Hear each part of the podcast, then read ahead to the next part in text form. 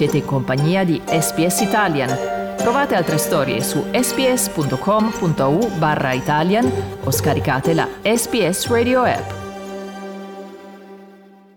Ed eccoci quindi a iniziare il nostro programma di oggi parlando, come detto, di politica australiana, o meglio di politica energetica australiana. Quindi Carlo, facciamo un attimo un breve riassunto della situazione per capire cosa sia successo.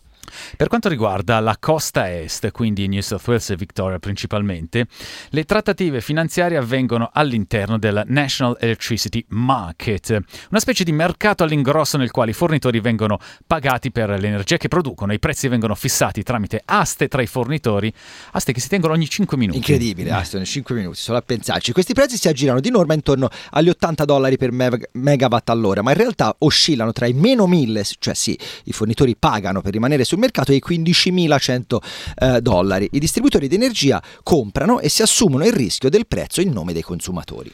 Nelle scorse settimane però i costi sono saliti alle stelle, soprattutto a causa del conflitto in Ucraina. Come se non bastasse ci sono stati problemi nelle centrali elettriche a carbone in Australia, con circa il 25% di queste che non stavano operando per manutenzione o per malfunzionamenti. E per questo l'AEMO, Australian Energy Market Operator, l'ente partecipato che supervisiona il mercato energetico, ha tracciato una linea e ha imposto il prezzo massimo massimo di 300 dollari per megawatt ora, ben al di sotto del tetto solito di 15.100. Ora però il mercato dovrebbe riaprire. No? Noi parliamo con il, l'esperto di politica federale Paul Scutti, al quale diamo il benvenuto. Paul, buongiorno e benvenuto, ben ritrovato su Radio SBS. Buongiorno Carlo e Andrea, un buongiorno agli ascoltatori. Quindi Paul, buongiorno prima di tutto. Partiamo appunto da qui. Cosa succede oggi, cosa succederà oggi e quali sono le posizioni del nuovo governo albanese, rappresentato nel contesto ovviamente da Chris Bowen, che è il ministro per il cambiamento climatico ed energia. Sì, oggi AIMO ha annunciato che eliminerà gradualmente le restrizioni che erano state imposte la settimana scorsa. Eh, le autorità sono infatti fiduciose che la situazione si sia eh, normalizzata e che il rischio di blackout è adesso sotto controllo. E eh, Daniel Westerman, che è il numero uno del, dell'ente, ha dichiarato che eh, le autorità continueranno a lavorare a stretto contatto con i produttori per garantire la stabilità delle forniture e ovviamente nel dibattito è intervenuto il ministro dell'energia Chris Bowen che ha espresso il suo supporto per come eh, AMO ha gestito la situazione.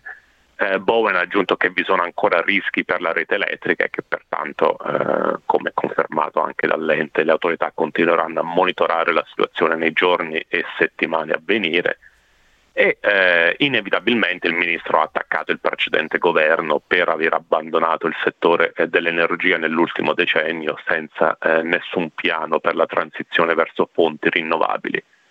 Il governo albanese vuole arrivare a produrre più dell'80% dell'energia da eh, fonti rinnovabili entro il 2030 e si tratta di un, di un obiettivo eh, decisamente ambizioso, basti pensare che eh, si dovranno costruire più di eh, 10.000 chilometri eh, di linee elettriche nuove per eh, consentire la distribuzione.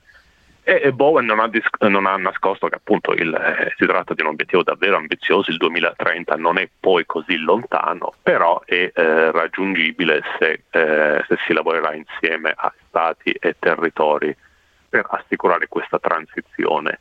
Perché ricordiamo, come, come hai ricordato tu Carlo, eh, sì, la guerra in Ucraina ha ovviamente avuto il suo impatto, però qui c'è anche il problema di vecchie centrali a carbone che ormai funzionano poco e male e quindi bisogna ovviamente pensare al futuro e a come eh, cambiare il sistema energetico australiano. Vero, molte di esse tra l'altro sono state decommissionate, altre lo saranno molto presto. Eh, Paul Bowen ha anche attaccato il Partito Liberale dicendo siamo dieci anni in ritardo. Partito Liberale che ha sempre avuto delle difficoltà a trattare la questione energetica, soprattutto i cambiamenti eh, climatici. Com'è in questo momento il dibattito sulle emissioni all'interno dell'opposizione, eh, soprattutto con differenze tra l'ala più conservatrice e quella liberale? Naturalmente sì, liberale no. inteso non come partito, sì. ma come ideologia moderata.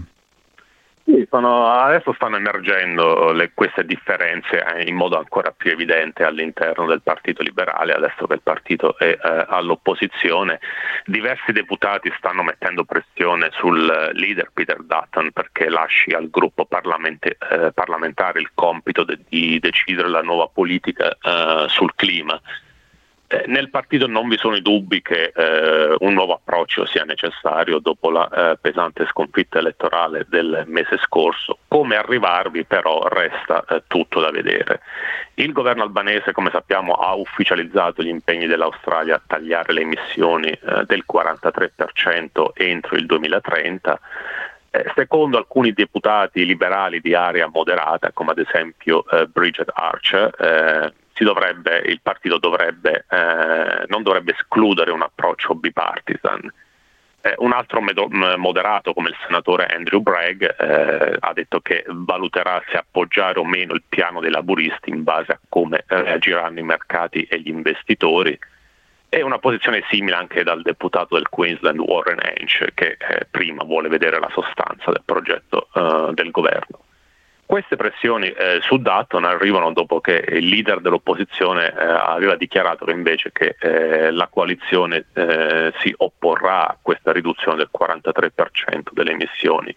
Sì, eh, Dutton invece ha detto che l'opposizione potrebbe schierarsi per un taglio del, 33, del 35%, un po' di più insomma, di quello che era eh, l'obiettivo del governo Morrison. E poi c'è eh, ovviamente tutto il capitolo del Partito Nazionale che eh, il nuovo leader eh, David Littleproud è invece ancora più intransigente. Eh, secondo Littleproud non vi, er, non vi sono ragioni per cambiare gli obiettivi che la coalizione ha presentato alle eh, elezioni passate. Senti Paul, appunto noi eh, ci spostiamo dall'Australia a New York. New York, New York è quello che deve aver pensato eh, il buon eh, John Barilaro che si trova veramente nell'occhio del ciclone.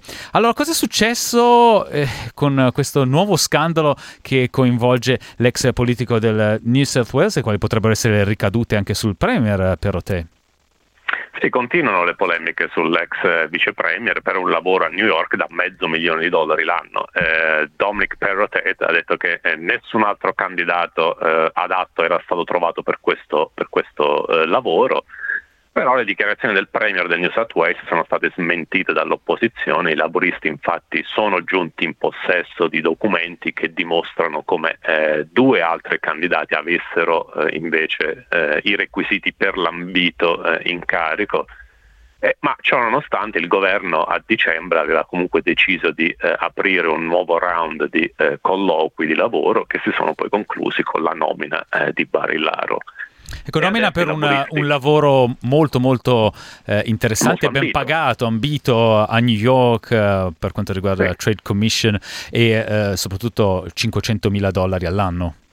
500 mila dollari all'anno, quindi è un po' il caso come succede spesso eh, anche a livello federale quando eh, un politico si eh, decide di lasciare eh, il posto in Parlamento, magari spesso viene nominato come ad esempio eh, alto commissario a Londra, abbiamo visto diverse volte e in questo caso invece eh, la nomina è, eh, è, è, avvenuta a New York.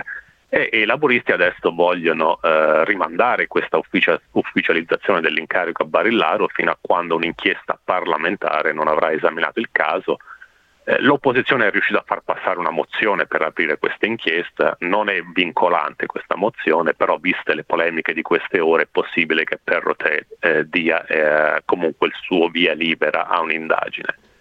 E si tratta di un problema di cui il Premier farebbe volentieri a meno. Eh, il governo del New South Wales ha appena presentato il budget che, seppur in deficit, è comunque ricco di eh, iniziative innovative eh, come ad esempio la possibilità di scegliere tra stamp duty o tassa sui terreni per chi compra una casa e, però il caso Barillaro ha messo in secondo piano il budget quando mancano uh, meno di nove mesi alle prossime elezioni statali, quindi una, decisamente una tegola per, per Rotea al momento. Pizza, lasagne, tiramisù sono piatti conosciuti in tutto il mondo, ma ci sono altre specialità, segreti nascosti che non si trovano su Instagram, bruttini magari, ma adorati da molti in Italia e all'estero. Sono Massimiliano Gugole e in questa serie prodotta dall'emittente pubblica australiana SBS esplorerò le storie di sei piatti affascinanti per un ritratto inedito della cucina italiana. Scarrafoni in cucina, The Ugly Ducklings of Italian Cuisine. Ascolta la serie in italiano e in inglese sulla tua piattaforma per podcast preferita.